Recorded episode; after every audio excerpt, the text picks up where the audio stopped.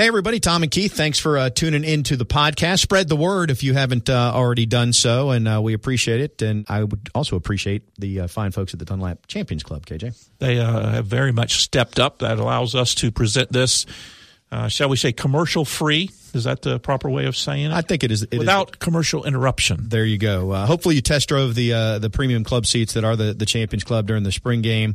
Maybe you went to Doak after dark. Maybe you've been to some of the the pillar events. They just had Dalvin Cook honored. They're going to have one for Coach Bowden coming up. Uh, I do need to point out they've got half season tickets on sale for this coming year. So uh, for that, you get Miami or Louisville, and then any two of the remaining four home games. Not a bad deal. Not a bad deal at all. And uh, again, if you need a private tour, if you just want to go up there and look around, call Seminole Boosters. Uh, I'm sure Jerry and his crew will make sure that they get somebody out there to show you around. You will be impressed if you've never set foot in that structure. Should point out the half season uh, tickets uh, are 750 that's what makes it a good deal there good if you want to test drive it. You can visit seminoles.com backslash tickets or call 583-9066 line 1 to buy your tickets and schedule that private tour. Now, without further ado, Drum roll, please. This week's front row. Broadcasting live from the Prime Meridian Bank studios in the capital city of Tallahassee. This is the front row with Tom Block and Keith Jones. Brought to you by Cornerstone Tool and Fastener. Online at ctf.nu. Here's Tom and Keith.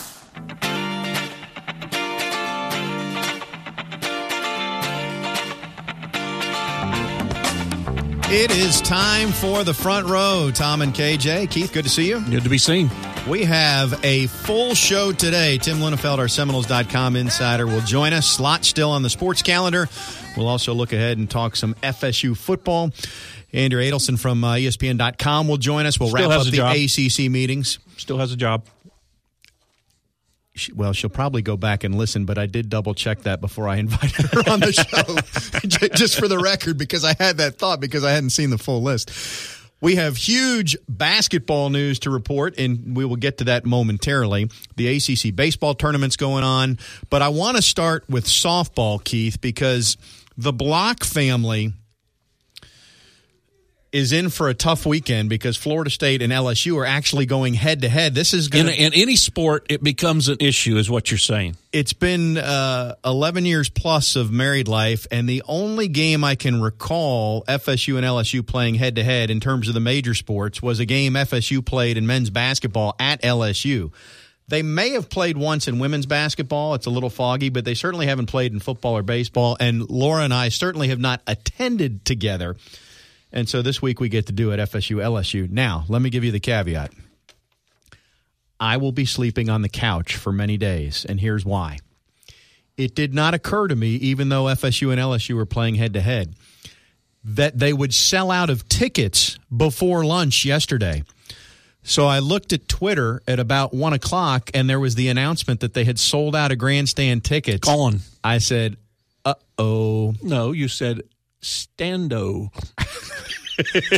So I have proceeded to line up stando tickets, which is how you get a ticket to the couch in the household at home. So anyway, understood. It'll be a fun weekend. Uh, the Florida State softball team pretty doggone good. If you're not aware, we'll talk about that more with Tim. But uh, let's let's bounce over to basketball because when you look at the last few years, Keith, a couple of years ago, the class included Dwayne Bacon and Malik Beasley. Last year, Jonathan Isaac, who's about to be a lottery pick in the NBA draft. And now at the 11th hour, literally, because the spring signing period is closed, we're past it.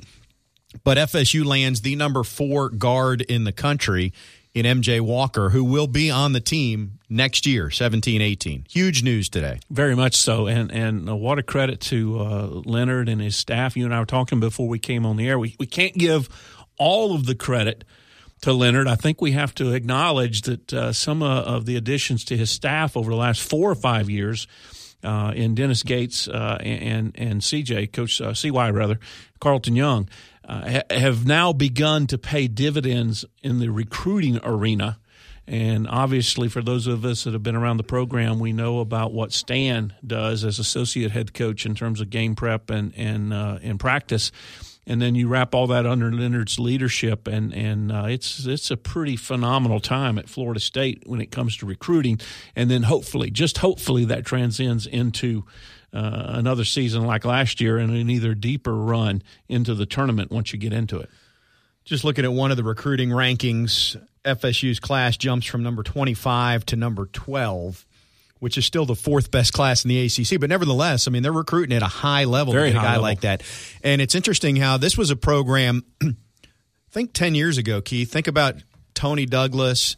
Al Thornton and those kind of guys, even Alexander Johnson, who left early, and the thought was this guy really needed another year. You had guys who were raw. They came in, they got a little more polished as a sophomore, better as a But they all had issues. They didn't come in necessarily as freshmen, and they certainly didn't come in as clean. They, yeah, they didn't come in polished. Exactly. And so it took them four years to get polished, and then they had an opportunity to play at a high level here in the States.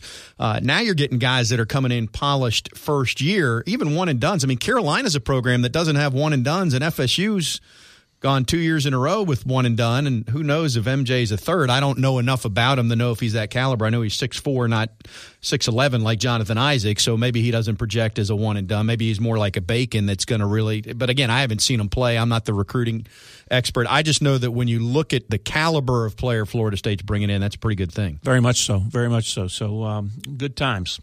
It is good times. It, it's very good time. We're talking basketball in the middle of baseball postseason. Now, uh, to be fair, and Tim Linafelt, our Seminoles.com insider, will join us.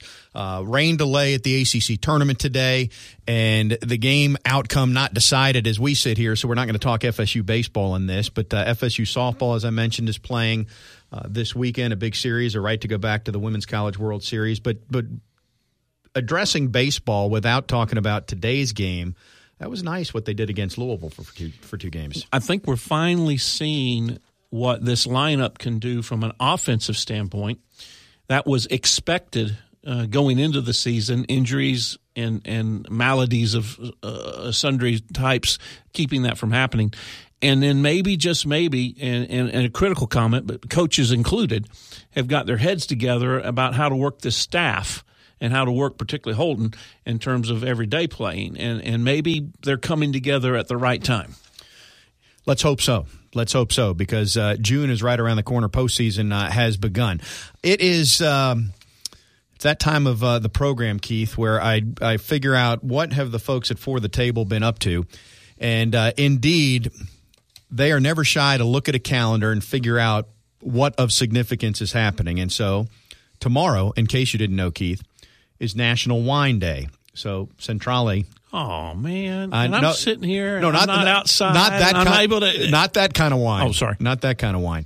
Uh, half priced uh, wine glasses and bottles tomorrow. Four dollar cheese plates. Uh, this is at Centrale Italian Parlor. Uh, you could go there for lunch, I suppose. what, what comes on a cheese plate?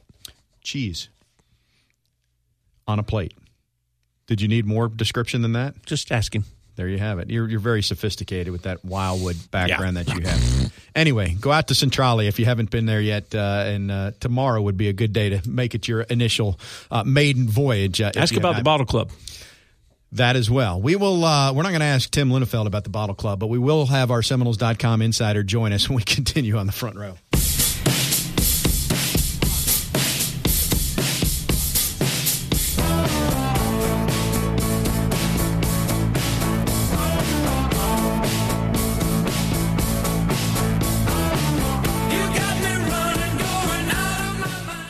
The front row with Tom Block and Keith Jones is presented by Hobson Chevrolet of Cairo, Georgia. Get your best deal the Hobson way. Here's Tom and Keith.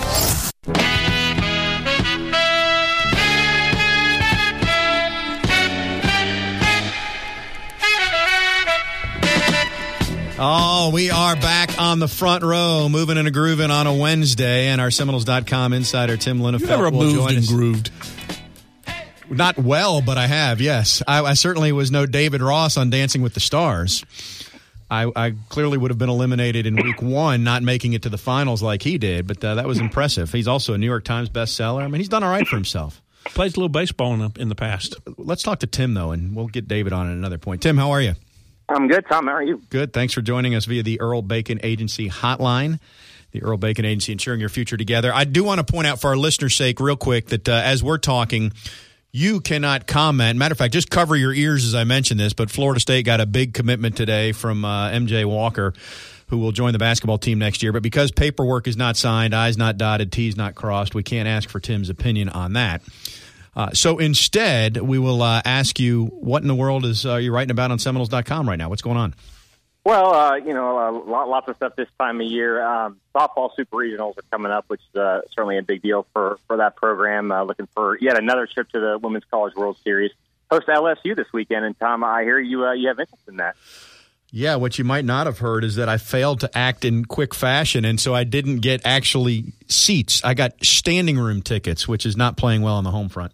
No, well, how about the fact that, that that's even a thing, though? That the seats are gone and standing room tickets are, are, are available and, and being uh, being utilized. That's kind of a cool thing, right? It is, and that was the same thought I had uh, at like one o'clock yesterday afternoon when I thought, you know, it never occurred to me that they're so good and there's such a following here that this is going to sell out. But anyway, that's a me problem, not a, yeah, not a front so, row listenership problem. so, uh, so that's one thing, and then uh, a couple things be coming down the pipe. Uh, you know, some uh, the uh, the summertime preseason all conference list and awards watch list. Some of those things are are coming down the pipe in the in the next day or so, maybe even a little less than that. So we'll have a a little bit more of that, and then uh, maybe even a little bit of basketball if there's anything newsworthy uh, to come out uh, anytime soon. We'll uh, we'll have some follow up on that as well. Well, which means you'll have some follow up soon. On, uh, uh, on, the off chance. On the off chance, yeah. What, there's news to report. Hey, let me ask you this uh, because the NBA draft is uh, is coming up pretty quickly here. Uh, well, another another few weeks. Have you heard anything more about Jonathan Isaac and uh, and Dwayne Bacon and, and where they may project? It doesn't really seem like uh, like anything has changed too much on that front. Uh, most people expect Jonathan Isaac to be you know somewhere in the range of the top five, the top ten, maybe not quite for for Isaac, not quite in that tier one of guys. You know the the Markelle Fultzes and and the the Lonzo Balls. Uh, but but right there, I know uh, folks around here who are fans of the Orlando Magic. So I think they picked six. Uh, seem to think that could be a good landing spot for Jonathan Isaac, and, and maybe could be. And then as far as Dwayne Bacon, I think we'll we'll know a little bit more uh, once he finishes all his pre-draft process type stuff. But I still think the the late late first, early second is is where he's expected to go. I got. Oh, go ahead, Keith. Thank you. I know you can't comment directly on players and recruits and that type of thing, but from an overall perspective, Tim, eh, the, recruiting that Florida State's been able to accomplish on the basketball side uh, has really, really been quite remarkable uh, when you look back just, uh, and Tom and I were talking about this six, eight, ten years ago. Uh, the change is rather dramatic. Oh, it really, really is. You're, you're absolutely right about that. You know, I, and, and it goes back a little further than this, but I remember – uh, coming up on almost 10 years ago now, which would make me feel a little old, uh, getting Chris Singleton to, to come down here uh, was, was, a, was a pretty big deal and, and in a lot of ways sparked that run of four straight NCAA tournaments. Obviously, there were some, uh, some other key players along the way, uh, but between Chris Singleton and Michael Snaer, I think it sort of brought about that era. And then when you transition into what I think we all feel like is kind of a, a different era, even though it's still under Leonard Hamilton with Dwayne Bacon, Malik Beasley, Jonathan Isaac, and then and maybe some guys moving forward. Uh, one, I think it speaks to obviously Leonard Hamilton and, and his staff, particularly uh, CY, uh, Charlton Young, and Dennis Gates, just how good those guys are on the recruiting trail. And, you know, if you talk to those guys, and I'm sure, you, you know, Keith, I know you have it at times. Uh, I mean, they're on these guys, you know, it's just like football. They're on them from the seventh, eighth, ninth grade. Uh, they know them, they build relationships, and then when it comes time to put on the hat or put pen to paper or whatever else, you know, that really means something to uh, to these guys. So I think it's a you know it's a really nice testament to them. Uh, I think it also you know speaks moving forward uh, at the at the foundation that has sort of been. I don't know if you relay the foundation, but but the fact that they uh, you know they still have something they've built and, and can get top recruits to buy into uh, to you know what is happening at Florida State, despite the fact that you know you're playing in a conference that you know you've heard it plenty of times. You're playing in a conference with North Carolina, Duke, Louisville, and and whoever else. Uh, I mean, recruiting for basketball in this conference is going to be an uphill battle, but you know, Florida State staff, the Florida State staff seems to have figured something out. Well, and, and the ladies are not that far behind, if at all, with uh, another transfer announced this week uh, for Coach Sue's squad. Yeah, they're they're kind of the uh, the NCAA whispers when it comes to that kind of stuff, as far as getting transfers and and finding ways to uh, to present the case and get those players eligible. They have a really nice track record of it. Uh, and it, you know, it obviously means a big deal to them to, to you know be able to have that influx of talent, especially given everything that the women's basketball team lost in terms of the seniors from a year ago. Uh, that's a really big deal for them as well. Keith's pointing at his watch, but I have one more question, and it's not a short one. Sorry, KJ. We'll we'll continue anyway. I had this thought, Tim, when I was watching uh, Jessie Warren play on Sunday. And for those who don't know, uh, she's what second in the country in home runs. She's the third baseman for Florida State. I mean, she was the conference player of the year, defensive player of the year. Uh, and actually, by the time she finishes her career next year, she might be in the top five in the history of women's college softball and home runs. I mean, she's that caliber player. But the question is, who is the best current FSU student athlete relative to his or her sport? And so, and I'm I'm talking for this past year. So you can count Jonathan Isaac in men's hoops. Uh, you can count Jessie Warren. Obviously, Derwin James is probably the football answer. I, I don't know. I just, I mean, there's some high caliber athletes in their sports on this campus right now. Can I give you a wild card answer? You can, and there's one more that I didn't mention. Let's see if it's who it is. Go ahead. I'll, bet, I'll, bet, I'll bet we're on the same page. Are you familiar with Deyna Castellanos? Yeah, that's who it was going to be on the soccer front. Yes. Yeah, she uh, she's she was a freshman for the women's soccer. For those who don't know, she's a freshman on the soccer team last year. Um, she's from Venezuela, and as best I can tell, she is like a superstar celebrity in, in her home country. I don't know if you've ever been to her, her Twitter or her Instagram, but she literally has like hundreds of thousands of followers who follow her on her social media and see her highlight clips and all that. You can go to YouTube right now and search for and see her score some some goals that you know if, if you're a soccer fan and you're familiar with you know the the Messi's and the Ronaldinhos and all those guys, uh, you'll be right at home watching her clips. Uh, she's a a really a heck of a talent and a, and a really fun player to watch, and I know they're excited to see what they get out of her uh, over the next couple weeks, not or next couple years, excuse me. Uh, and again, that's not to take anything away from, like you said, the Jonathan Isaacs or Derwin Jameses, and there's there's an argument to be made for all those, and and I don't know that you know if if, if you want to argue for Derwin James, uh, you know that's completely defensible, but relative to her sport, it's going to be pretty tough to top Deyna. Yeah, and I mean, women's basketball had an Olympian and Leticia Romero, and of course, Shakayla Thomas is the player of the year, and Drew Mendoza has just barely tapped into his potential, but who knows where he'll wind up being when his draft year is here. Anyway, it was just an interesting question. All right, we're gonna. So we're gonna, what you're saying is it's a heck of a time to be a, a Florida State fan. Well, it, all across the board. I feel like we've said that for a lot of years running now, but I, I I just don't want people to take for granted that every sport you look at is in contention. I know women's golf didn't have as great a run as they wanted to in the postseason, but still they're all right there. Uh, and that's you, you can't ask for much more than that if you're finishing the top ten, top eight, top four, especially on the women's side. It's been strong. Yeah, and, and to touch real quick on on the women's golf side of things, I know they were really disappointed to, to finish the way they did, but they had a, I mean, a fantastic season that really was uh, was beset at the end by some circumstances beyond their control with the weather and the conditions. And if you looked at the leaderboard and, and the NCAA championships last week, uh, it really wasn't it really wasn't indicative. Who, who the, the, teams at the top of the leaderboard were not indicative of who the best teams were all season by and large. So uh, I know they're disappointed to, to have that run come to an end, but it still was a really nice season for them. So that, that's, that's my tangent there. Sorry. He is our Seminoles.com insider, Tim Linafelt. Uh, for those of you that uh, have a calendar and actually count it down, we have reached the point in the offseason where we're basically 100 days away from the start of college football season and 100 days away from FSU Bama. So we will turn our attention to football when we come back right here on the front row.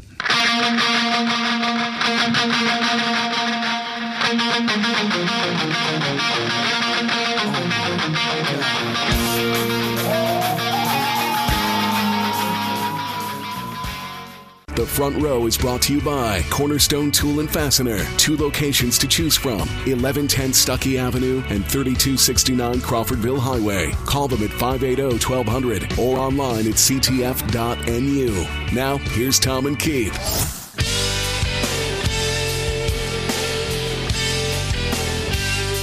Back on the front row.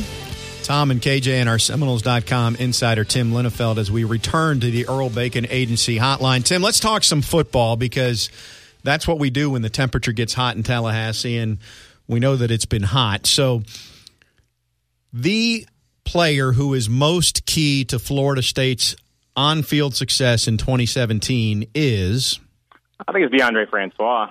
Uh, not to, not to go too obvious with the quarterback there, but you know, yeah, I, I think it's definitely him, especially this year with Dalvin Cook no longer in the fold. I think you, you might see Florida State lean on the passing game a little bit more. I know we're all excited about about Cam Akers and, and Jacques Patrick and the one-two punch that they could bring to the backfield, but you, you'd also like to see Deondre build on uh, the promise he showed in his redshirt freshman year and take another step forward and, and sort of really develop into the offensive leader. Uh, yeah, and if they get if they, if he can do that, and look, he was really good last year. If, if he can be a little bit better and, and in the process bring some of those other young receivers along, uh, I think that's probably the, the the biggest deal for the Florida State football team. And then that obviously ignores uh, a lot of the defense, and there's some uh, some big factors at play there as well. But to me, it's the, the one guy, and then you know you roll your eyes at the quarterback selection, but it's uh, it's Deondre Francois. The single one biggest thing Deondre has to do in order to accomplish that, and I have an opinion. I'll let you go first. Uh, well, I'd be, I'd be interested to hear yours. Uh, I mean, I would like to see him, well, one, uh, become a little bit more aware in the pocket. We're, we're all aware of, of how many hits he took and, and some of the, the big shots he took. And, and while they, you know, they, they weren't all his fault, but some of them I think were, we can all agree, were the result of him maybe hanging on to the ball a little too long, um, and, and which speaks to his toughness. I don't want to make that out to be a bad thing, but he has to preserve himself a little bit better. I'd also like to see him tighten up his accuracy a little bit, particularly on the, the short and intermediate throws. Uh, you sometimes saw, especially not as though he doesn't have the arm strength, but just for one reason or another, uh, sometimes he looked like he was out of out of sync with his uh, his receivers on some of those types of throws, uh, and those are where you can kind of pick up, you know, some uh, some easier yardage, some uh, sort of get you into a rhythm, get you into a routine, and, and pick up a couple first downs in the process, and then hit the big play. I think if become more consistent on those, uh, I think that you know the the other big plays will follow. I don't worry personally so much about the accuracy because I think that makes its biggest improvement between first year starting and second year starting. But I do agree with you. Get the ball out, and, and even even if it's get, to get the ball out to throw it away, throw it at somebody's feet, throw it over their head, throw it in the end zone. Don't take the hits and the punishment. I'm I'm not interested in revisiting how tough he is. That's been established. I want him to have a nice clean jersey at the end of every game. I agree with that completely. And, and again, you know, look, it, that that falls on on the offensive line, and, and you know, Florida State I think has some work to do to figure out their starting five this fall, and and you know for those guys to do their job, uh, do their do their parts in keeping his jersey clean. But uh, he bears some of that responsibility too. And and look, I'm sure he's heard that uh, just about every day from the end of the season to now. So you know, you like to think that that's a, a priority for him, and and uh, and you know hopefully we'll see that moving forward. And, and you, you kind of mentioned the improvements from from the first year to start of the second year. I think that that sort of pocket awareness and the mental side of the game uh, is something that comes along pretty nicely for guys uh, as they develop as well. So I, I do think he certainly is capable of doing it. I expect him to do it, but it's uh, you know it, it's on the checklist for the fall, if you will. The answer is yes or no.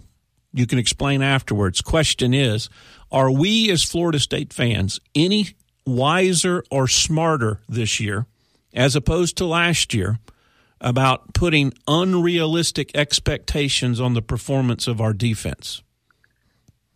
Wow. Can you repeat the question? no. Um, I don't. I don't think you asked that in yes no fashion, did you? I made a statement. You should go yes or no. I'm confused. You're, you're, I'm, I can not follow this. Uh, so what he's asking is, uh, we've got this expectation this year, uh-huh. 2017, about our defense. Okay. We had the same freaking expectation last year in 2016. And that expectation was not met until the last third or fourth of the season. Are we setting ourselves up for a repeat performance? Uh, I don't think so. I think they're going to be really good this year. And look, I think they should have been as good as we thought they were going to be last year. And nobody wants to hear it, but you really can't overstate the significance of Derwin James and what type of player he is. Not just what he does on the field, but then I think the the sort of the confidence that he inspires uh, in his teammates, knowing that he's back there and you know a, real lead by example type of a guy. Uh, and, and I think it took them a, a little while to get comfortable with that. So I do think the defense is going to be better than it was last year. I'll, I'll go ahead and say that with the caveat that look, you're not you're not better without Demarcus Walker, right? I mean, he was a fantastic player who had a great senior season, so they're not going to be better without him. But when you look at who they have uh, uh, on that defensive end depth chart and some of the players that are that are coming up into their second and third years, of Brian Burns, Josh Sweat, uh, Jalen Wilkerson was a, a player who got a lot of praise this spring, sort of raised some eyebrows. Uh, couple that with Jacob Pugh, who I think was a surprise selection as the Heisman Award winner in the spring, which is goes to the, the most dominant player of spring practice. Uh, you know, when, when guys who, if you go back and look at the history of the Heisman Award, guys who win that award in the spring uh, typically they don't they don't disappear in the fall. They don't make you wonder how they ever won that thing in the fall. They usually go on and have have really nice seasons. So uh, you got to be excited to see what he can do. And I know he's more of a, of a hybrid player uh, that can play defensive end or linebacker. So, but you're not going to just completely replace Demarcus Walker's leadership or production, but you have some guys who can soften the blow. So I think that coupled with the return of Derwin James. Uh, yeah, I do think the defense is going to be better. And, and look, the play in Alabama in the first game of the season, uh, that's going to be a heck of a test, and it might not show immediately. But I do think overall, really, it might not even be close. I think the defense would be a lot better. Derwin James in some circles is talked about as the best college football player in the country. Feels a little premature to anoint him to that, given he was injured uh, last year. But nobody's going to question that he's a freak of an athlete. So, who do you think? Uh, what can he become? What is he? Uh, and I'm talking historically from a Florida State perspective, there, Tim. Well, and when you to, to take it back to you talking about the best player in college football, uh, based on was it's based on potential and ceiling uh, then yeah, I think in terms of sheer athleticism, what we know that he is able to do, uh, he might be now based on his actual production. I mean, there's there's almost no way that you can say that, given that he didn't play for 90% of last season.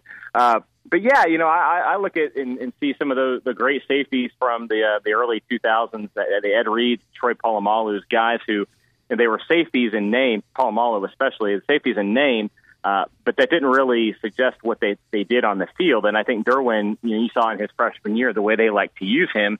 Um, it sort of follows in that mold. I mean, he's he's really a, a defensive utility player that can play whatever you need him to do given a, a certain situation. Now he can rush the passer, he can play linebacker. I mean, I, I think you can make a case, guys, that he could play nine of the eleven positions on defense, with the exception of the two interior lineman spots. And I, I don't know that I would bet against him if he said he wanted to try that. And so always go uh, rabbit. right, right.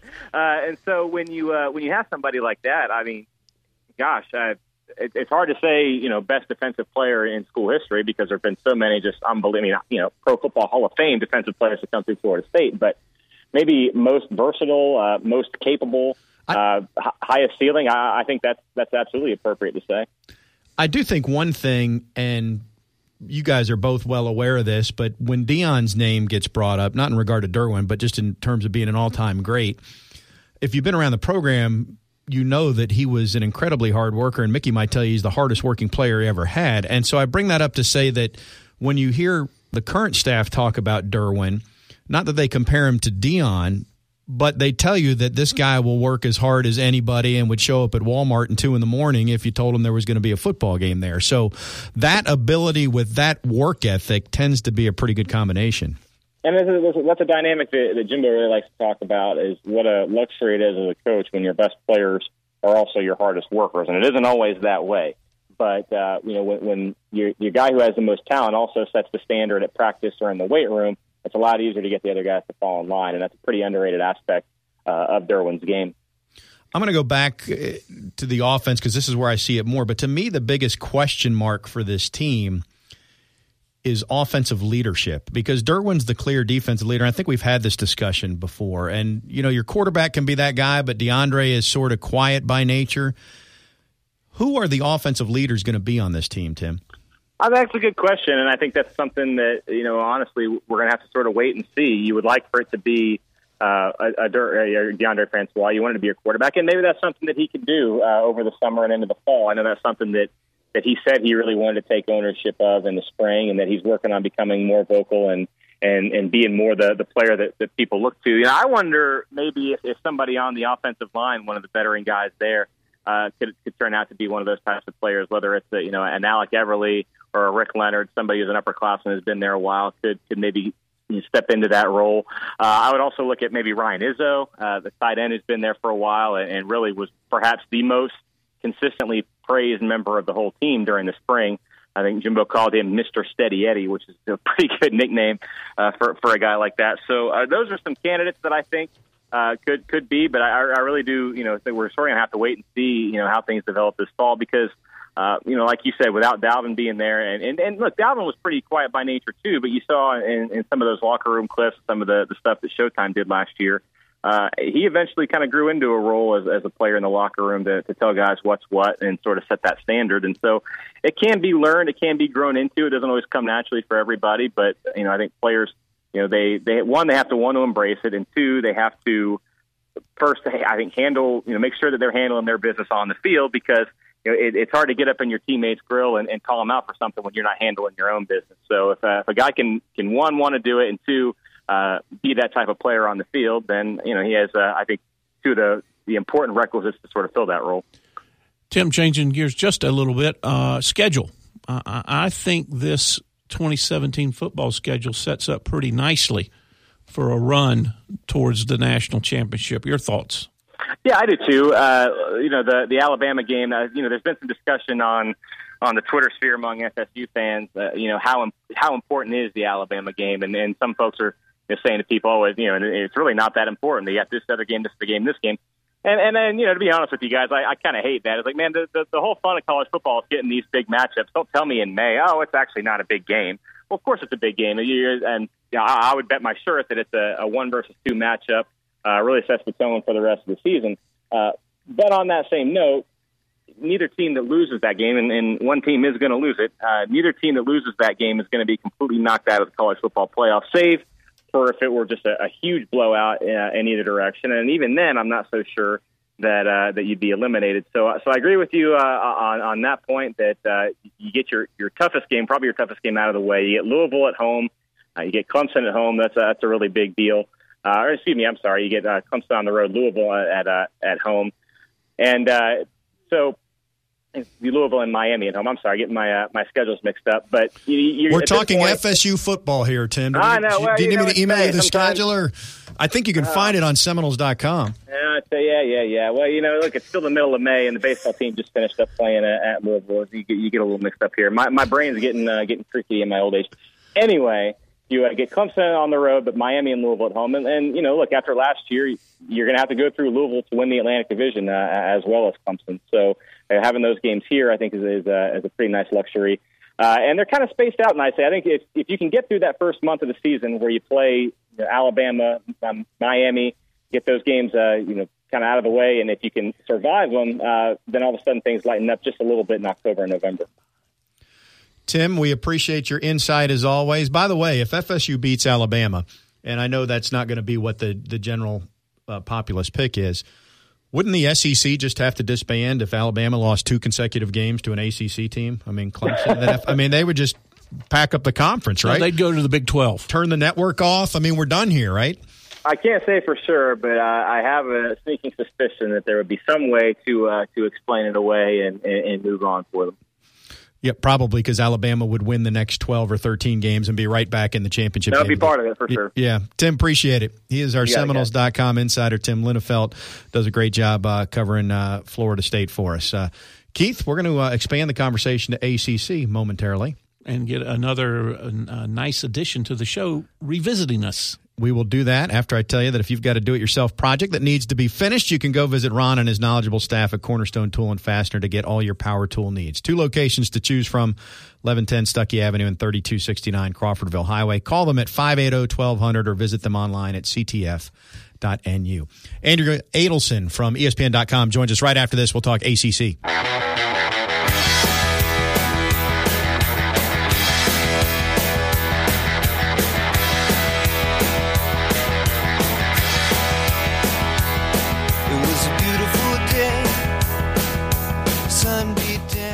The Front Row with Tom Block and Keith Jones is presented by Hobson Chevrolet of Cairo, Georgia. Get your best deal the Hobson way. Here's Tom and Keith.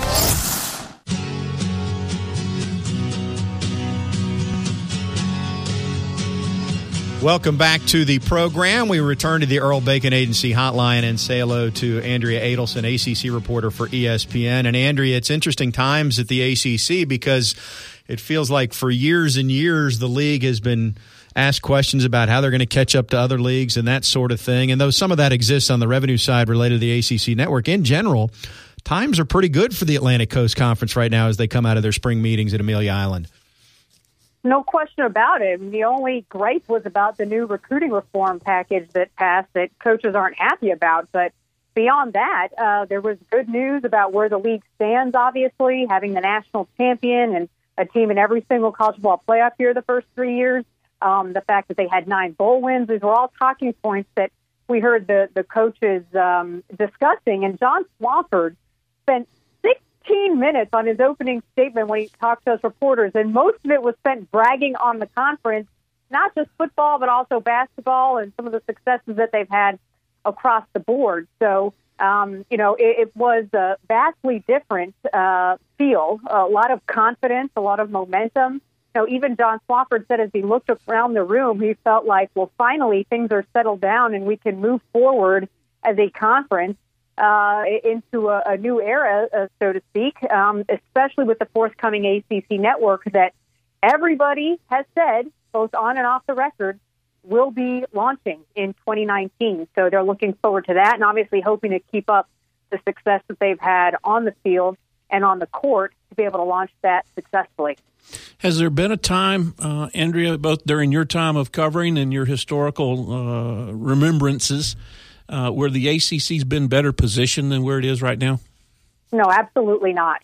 Uh, and when John Swofford said this was the best year uh, in football history in the ACC, it's hard to disagree with him when you look at all the successes on the field. And it wasn't just this year. Um, over the last five years, the ACC has finally made those strides to get up there and not be considered among the worst of the Power Five. They're now considered among some of the best. And so when you look at where football is positioned now, combined with the continued excellence on the basketball side, they feel that they have a product now Uh, that people are going to want to watch and subscribe to. And we're talking about this linear ACC network in 2019.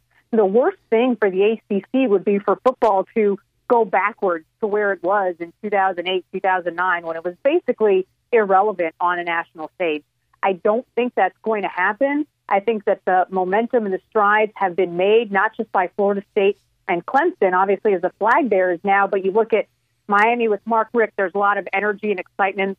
Justin Fuente at Virginia Tech, a lot of people are excited about what he's bringing to the table, what Louisville's done the first uh, few years that they've been in the conference, the coaching hires across the board that have been made in this conference, and obviously the continued um, stress on playing these tough non-conference matchups early in the season. All of these reasons are why I think the ACC continues to have uh, an upward trajectory here and should continue to be successful as a conference in the years to come.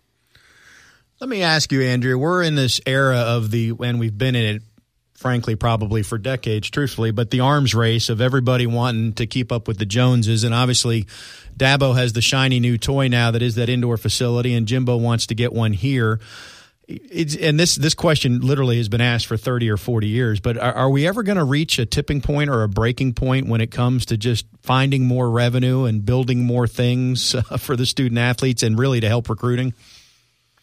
You know it's a great question uh, and it, you're right. It's one that we have been asking for the last 20 years. Once we started to see these gaps form between the quote unquote haves in some of the Power Five conferences and the have nots, which is basically everybody else. And there are even gaps in the East Conference in terms of what uh, some programs are able to do and spend money on. Uh, obviously, you've got highly successful programs with big budgets like Florida State and Louisville and Clemson in the ACC, but then you've got other athletic programs like Boston College uh, that don't have as big of a budget and certainly don't have revenues uh, coming in the way that some of the ones at the top of the league do. And so you've even got a separation within conferences.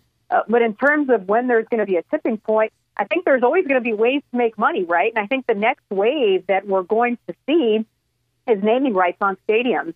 We saw what Kentucky just uh, signed for their football stadium. This hasn't really been a trend because of all this tradition. People want to have those traditional names on the stadium. That's why we love college football so much. But uh, in order to look for new revenue streams for some of these colleges that maybe don't make as much or bring in as much, maybe it's going to be this naming rights to try and find different ways to bring in money to keep up with everybody because of this arms race. And Boston College is a good example they're trying to find ways right now to raise money to completely overhaul their facilities. Their facilities are stuck in the like 1980s and 1990s. And that's really not a way that you can even compete with Syracuse, which would be your nearest rival, um, which has modernized and upgraded its facilities. So um, I think of it finding different ways to make money uh, is going to be a priority, and it could be naming rights either on stadiums or suites or um, things like that that I think could be a, a, another source uh, that schools are going to be looking to as this arm, arms race continues. Andrea, in a national picture, and we, we saw a little bit of it uh, in the conversations in the last uh, little while about uh, Notre Dame officially becoming a full member of the ACC, uh, whether they would or wouldn't, and uh, looking at things that are happening uh, in the Midwest, particularly with Oklahoma and, and Texas, and, and, what's going on with their conference. Do we do we see a, a measurable change in the next little while in uh, conference alignment and affiliations, or do you think we're done for, for the time being? Well, every time I think we're done for the time being, something happens. So I'm never going to say that uh, we're done uh, because you never know what can happen. But I will say this: um, you know, the grant of rights in the ACC uh, is signed through the 2030s, uh, and so it will be extremely difficult for a team to leave because of the financial ramifications uh, that would uh, end up becoming in play uh, in terms of forfeiting television revenue and all sorts of other things, not to mention now the $50 million exit fee that the ACC has. Um, as far as Notre Dame goes, you know, they recently announced um, their schedule with their ACC uh, opponents, which is five per year through also the 2030s. So if this was a program that uh, was about to join full time as an ACC member, they probably would not have put that out, uh, who they're playing uh, for the next 20 years, uh, and only five uh, of those conference uh, teams per year. Uh, so I don't, you know, I, I don't think that anything is imminent. Um, but you, you also you never know with the landscape and and the Big 12 is obviously has its own struggles right now. Um, uh, you know, you you just don't know. But my inclination is to think that we're pretty settled at this point. Uh, and uh, a lot of that comes from just uh, talking to people at these ACC spring meetings and getting this sense from John Swofford that things have finally settled down, at least for the near future, um, not only for the conference, but across the college football landscape. So I'm leaning toward things being this way, at least for the next little while. Do you get a sense that when you talk about conference championships in the ACC and where they are contested – either because of the influx of, of other opponent or, or, other conference members that are you know out outside of Tobacco Road, like Louisville and Syracuse, and just the conference's footprint, and or because they had to move the championships for a year due to HB two in Carolina. Is the league going to be more open to moving some championships around? And I don't necessarily mean football, and I know what basketball is is going back to New York and then coming back to Carolina. I guess I'm thinking more of the the other sports just in general, like a baseball that's being played in Louisville right now now. Is there is there going to be more willingness to do that? Now, I'm not sure about that. When we asked John Swofford about the fact that now they've pulled everything back into North Carolina that was taken out this year, um, they were excited about the prospect of getting those uh, championships back into the state of North Carolina, and they also extended those contracts by a year because they lost out this year. So that has now meant that Charlotte's going to keep the game for an extra year, and they lo- they love having the game in Charlotte, quite honestly. Um, you know, this past year was successful in Orlando, but they also had to give away tickets uh, to make sure they filled the stadium. Now, there were extenuating circumstances, obviously, because it was moved so late. They couldn't do a lot of their um, pre ticket sales um, and that sort of thing. But every time the game has been in Florida, generally speaking, it has been a struggle to sell tickets. They feel much more comfortable in Charlotte. If we're just speaking from a, a football perspective. And I think the fact that there are, uh, you know, closer ties anyway uh, from some of the southern schools and the North Carolina schools to be able to get into uh, North Carolina just makes things easier on a whole. So I know they've been pleased with some of these venues, whether they'll look to shift it around or not. I don't really think that that's something they're looking at at this point in time, uh, and and I think they're just pleased to have um, those tournaments back in North Carolina. Andrea, uh, you, you, mentioned it, and uh, it gets talked about, and it will be talked about more as we get closer to 2019 with the ACC network.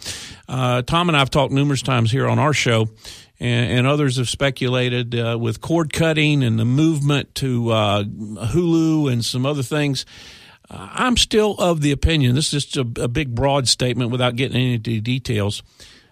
between Swofford and ESPN, whatever this next stage or next way that consumers digest live sports, I still believe the ACC is positioned as well as anybody to take advantage of whatever that ends up being. Your thoughts? Yeah, I agree. Um, and it goes back to what we talked about earlier the fact that now the ACC has a product that people want to watch and people will tune in to watch. We've seen the ratings, obviously, for the Florida State Clemson game every year, the ratings are still high for Florida State Miami. Um, the ratings uh, were off the charts for the national championship game, which included an ACC team. High ratings for some of these non-conference matchups, uh, and I think that's only going to get better uh, as we start to see the ACC hopes Miami pick things up. Louisville, obviously, with Lamar Jackson and looking like they are uh, also on an upward trajectory. Um, you know, the the thing that uh, is is a positive here. We can talk about cord cutting, and that's very scary, especially for somebody like me and the folks who work at ESPN. But the live programming is still so valuable and still brings in so much money uh, for a network, whether we're talking about ESPN or any other networks that has the live sports programming, because ultimately that's what people want to tune in and watch. And because now the ba- the football product uh, is commensurate with the basketball product, you're able to meld this into well, we have a lot of live programming that people want to watch. I mean, maybe we could put Duke, North Carolina on the ACC network to try and boost some of the the viewership there, or some of the other ACC matchups during basketball season. Same goes for some of the bigger football matchups. Now, I don't know that they'd put Florida State Clemson on an ACC network, um, but certainly they are looking at trying to get conference matchups in the first few weeks of the launch uh, of the ACC network to try and build up an audience. And show we have got a good product that people are going to want to tune in and watch. Now, um, obviously, there are questions about what the, the um, subscriber base is going to look like in two years, but John Swofford did mention the fact that they are looking at other avenues for um, how people consume games and live television, and they are studying that, and they will be making sure that they are on the front lines of taking advantage and monetizing whatever way people are going to be consuming um, all of these products here over the next year, year and a half, two years, so that they can uh, be accessible to fans who want the product and maybe aren't just glued to their television sets. And, and, let's not forget, and I should look up the name. I don't have it at the tip of my tongue, but uh, about a year ago, your network acquired the largest digital network yeah, configuration. BAM Tech. That can deliver high definition live programming over the internet. Uh, I think that is uh, very significant, though not never much talked about. Yeah, there, there's no question about it. You know, obviously, if you're not looking at um, digital ways uh, beyond television to present the content, then you're not really living in 2017 right now. Um, obviously, you look at some of the deals the NFL has gotten with uh, with Twitter and some of these other websites to do live streaming of NFL games. Uh, that was groundbreaking in itself. But now you got to find different ways to break ground. And where else are people going to be looking to, um, you know, to get these games? Whether it's through some sort of Amazon uh, something or another um, digital product uh, that uh, that is on the market. So, there, without question, if you're not looking at that and studying that, then you're not really in touch with the way people are consuming um, media these days. And so hopefully um, that will lead to um, some innovative ways to present the programming and the content, not just for ESPN, but for the other conferences that it's affiliated with, and of course the ACC network as well. Well, we appreciate you joining us via old school media known as radio. So, Andrea, thanks. For, but it wasn't on a landline; it was on a cellular telephone, I believe. Yes, exactly. Andrea, thank you so much. Look forward to enjoy your. Uh, I don't know that it's an off season, but enjoy your summer, and we look forward to seeing you during the fall. Yeah, same here. Thanks, guys. Appreciate Thank you, Andrea. All right, ACC reporter for ESPN, Andrea Adelson. Appreciate her insight. Keith and I will react as we finish up on the front row right after this.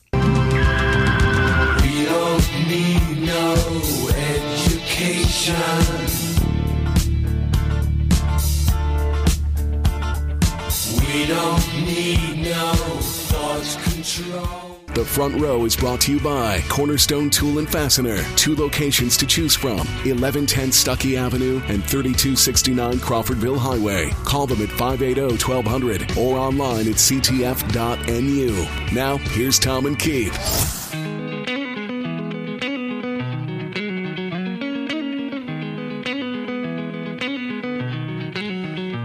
All right, time to finish up on the front row. Thanks to Andrea Adelson, some good perspective there uh, from the ACC. You know, and, and, I mentioned at the top that I, I did double check; she was still employed before I called her.